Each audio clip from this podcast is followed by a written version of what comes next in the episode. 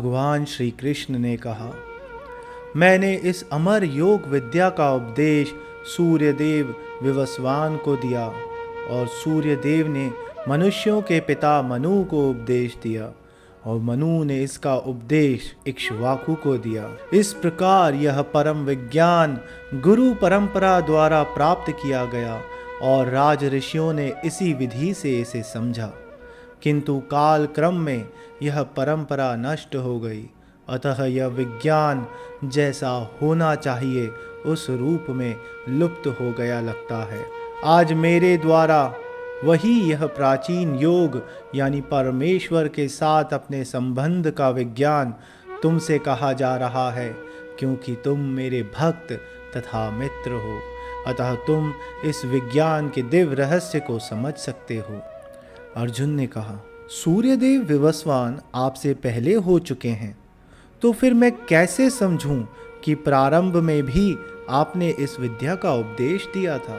श्री भगवान ने कहा, तुम्हारे तथा मेरे अनेकानेक जन्म हो चुके हैं, मुझे तो उन सब का स्मरण है, किंतु हे परम तप, तुम्हें उनका स्मरण नहीं रह सकता है।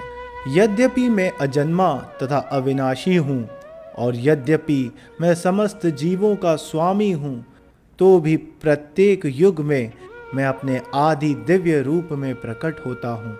हे भरतवंशी, जब भी और जहाँ भी धर्म का पतन होता है और अधर्म की प्रधानता होने लगती है, तब तब मैं अवतार लेता हूँ। भक्तों का उद्धार करने, दुष्टों का विनाश करने तथा धर्म की फिर से स्थापना करने के लिए मैं हर युग में प्रकट होता हूँ।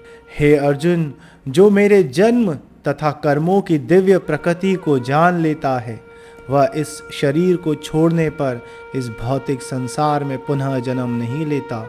अपितु मेरे सनातन धाम को प्राप्त होता है। आसक्ति अटैचमेंट भय तथा क्रोध से मुक्त होकर मुझमें पूर्णतया तन्मय होकर और मेरी शरण में आकर बहुत से व्यक्ति भूतकाल में मेरे ज्ञान से पवित्र हो चुके हैं। इस प्रकार से उन सबों ने मेरे प्रति दिव्य प्रेम को प्राप्त किया। इस संसार में मनुष्य फल प्राप्त करवाने वाले कर्मों में सिद्धि चाहते हैं। इसीलिए वे देवताओं की पूजा करते हैं। निसंदेह, इस संसार में मनुष्यों को सकाम कर्म का फल शीघ्र प्राप्त भी होता है। प्रकृति के तीन गुणों और उनसे संबंधित कर्म के अनुसार मेरे द्वारा मानव समाज के चार विभाग रचे गए। यद्यपि मैं इस व्यवस्था का रचयता हूँ, किंतु तुम यह जान लो कि मैं इस सबसे अलग और अछूता हूँ। मुझ पर किसी कर्म का प्रभाव नहीं पड़ता, ना ही मैं कर्म फल की कामना करता हूँ। जो मेरे संबंध में इस सत्य को जानता है वह भी कर्मों के फल के पाश में नहीं बंधता। प्राचीन काल में समस्त महात्माओं ने मेरी दिव्य प्रकृति को जान करके ही कर्म किया। अतः तुम्हें चाहिए कि उनके पद चिन्हों का अनुसरण करते हुए अपने कर्तव्य का पालन करो। कर्म क्या है और अकर्म क्या है, इसे निश्चित करने में बुद्धिमान व्यक्ति भी मोहग्रस्त हो जाते हैं। अतएव मैं तुमको बताऊँगा कि कर्म क्या है जिसे जानकर तुम सारी शंकाओं से मुक्त हो सकोगे। कर्म की बारीकियों को समझना अत्यंत कठिन है। अतः मनुष्य को चाहिए कि वह यह ठीक से जाने कि कर्म क्या है, विकर्म क्या है और अकर्म क्या है। जो मनुष्य कर्म में अकर्म और अकर्म में कर्म देखता है, वह सभी मनुष्यों में बुद्धिमान है और सब प्रकार के कर्मों को करते हुए भी दिव्य स्थिति में रहता है। जिस व्यक्ति का प्रत्येक प्रयास इंद्रिय तृप्ति या फिर कह सकते हैं, अपने खुद के सुख की कामना से रहित होते हैं, उसे पूर्ण ज्ञानी समझा जाता है। उसे ही ऐसा करता कहते हैं, जिसने पूर्ण ज्ञान की अग्नि से कर्म फलों को समाप्त कर दिया है। अपने कर्म फलों की सारी आसक्ति को त्याग कर सदैव संतुष्ट तथा स्वतंत्र रहकर वह सभी प्रकार के कार्यों में व्यस्त रहकर भी कोई सकाम कर्म नहीं करता। ऐसा ज्ञानी पुरुष पूर्ण रूप से संयमित मन तथा बुद्धि से कार्य करता है।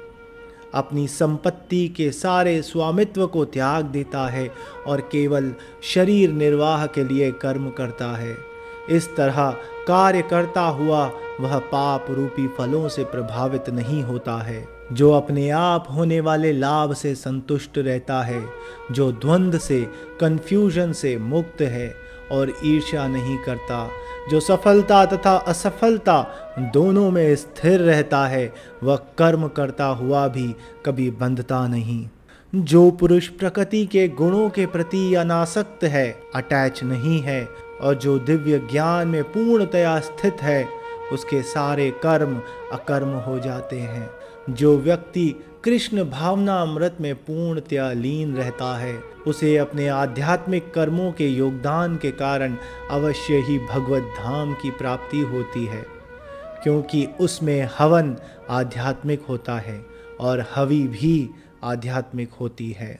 कुछ योगी विभिन्न प्रकार के यज्ञों द्वारा देवताओं की भली भांति पूजा करते हैं और कुछ पर ब्रह्म रूपी अग्नि में आहुति डालते हैं। इनमें से कुछ श्रवण आदि क्रियाओं तथा इंद्रियों को मन की नियंत्रण रूपी अग्नि में स्वाहा कर देते हैं और दूसरे लोग इंद्रिय विषयों को इंद्रियों की अग्नि में स्वाहा कर देते हैं। दूसरे, जो मन तथा इंद्रियों को वश में करके आत्म साक्षात्कार करना चाहते हैं, संपूर्ण इंद्रियों तथा प्राण वायु के कार्यों को संयमित मन रूपी अग्नि में आहुति कर देते हैं। कुछ लोग कठोर व्रत अंगीकार करके, कुछ लोग अपनी संपत्ति का त्याग करके, कुछ कठिन तपस्या द्वारा कुछ अष्टांग योग पद्धति के अभ्यास द्वारा, दिव्य ज्ञान में उन्नति करने के लिए वेदों के अध्ययन द्वारा प्रबुद्ध बनते हैं। अन्य लोग भी हैं जो समाधि में रहने के लिए श्वास को रोके रहते हैं। वे अपान में प्राण और प्राण में अपान को रोकने का अभ्यास करते हैं और अंत में प्राण अपान को रोककर समाधि में रहते हैं। अन्य योगी कम भोजन करके प्राण की प्राण में ही आहुति देते हैं। ये सभी यज्ञ करने वाले यज्ञों का अर्थ जानने के कारण पाप कर्मों से मुक्त हो जाते हैं और यज्ञों के फल रूपी अमृत को चख कर परम दिव्य आकाश की ओर बढ़ते जाते हैं। हे कुरुश्रेष्ठ, जब यज्ञ के बिना मनुष्य इस लोक में या इस जीवन में ही सुखपूर्वक नहीं रह सकता तो फिर अगले जन्म में कैसे रह सकेगा? ये विभिन्न प्रकार के यज्ञ, वेद सम्मत हैं और ये सभी विभिन्न प्रकार के कर्मों से उत्पन्न हैं। इन्हें इस रूप में जानने पर तुम मुक्त हो जाओगे। हे परम तप द्रव्य यज्ञ अर्थात संपत्ति को त्यागने वाले यज्ञ से ज्ञान यज्ञ श्रेष्ठ है। हे पार्थ, अंत में सारे यज्ञों का मिलन दिव्य ज्ञान में ही होता है। तुम गुरु के पास जाकर सत्य को जानने का प्रयास करो। उनसे विनित होकर जिज्ञासा करो, प्रश्न करो और उनकी सेवा करो। स्वरूप सिद्ध व्यक्ति तुम्हें ज्ञान प्रदान कर सकते हैं, क्योंकि उन्होंने सत्य का दर्शन किया है।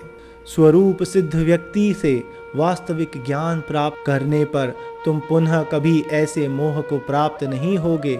क्योंकि इस ज्ञान के द्वारा तुम देख सकोगे कि सभी जीव परमात्मा के अंश स्वरूप हैं, अर्थात वे सब मेरे हैं। यदि तुम्हें समस्त पापियों में भी सर्वाधिक पापी समझा जाए तो भी तुम दिव्य ज्ञान रूपी नाव में स्थित होकर दुख सागर को पार कर सकते हो। जैसे प्रज्वलित अग्नि ईंधन को भस्म कर देती है, उसी तरह हे अर्जुन, ज्ञान रूपी अग्नि भौतिक कर्मों के समस्त फलों को जला डालती है। इस संसार में दिव्य ज्ञान के समान कुछ भी उद्दात तथा शुद्ध नहीं है। ऐसा ज्ञान समस्त योग का परिपक्व फल है, निष्कर्ष है।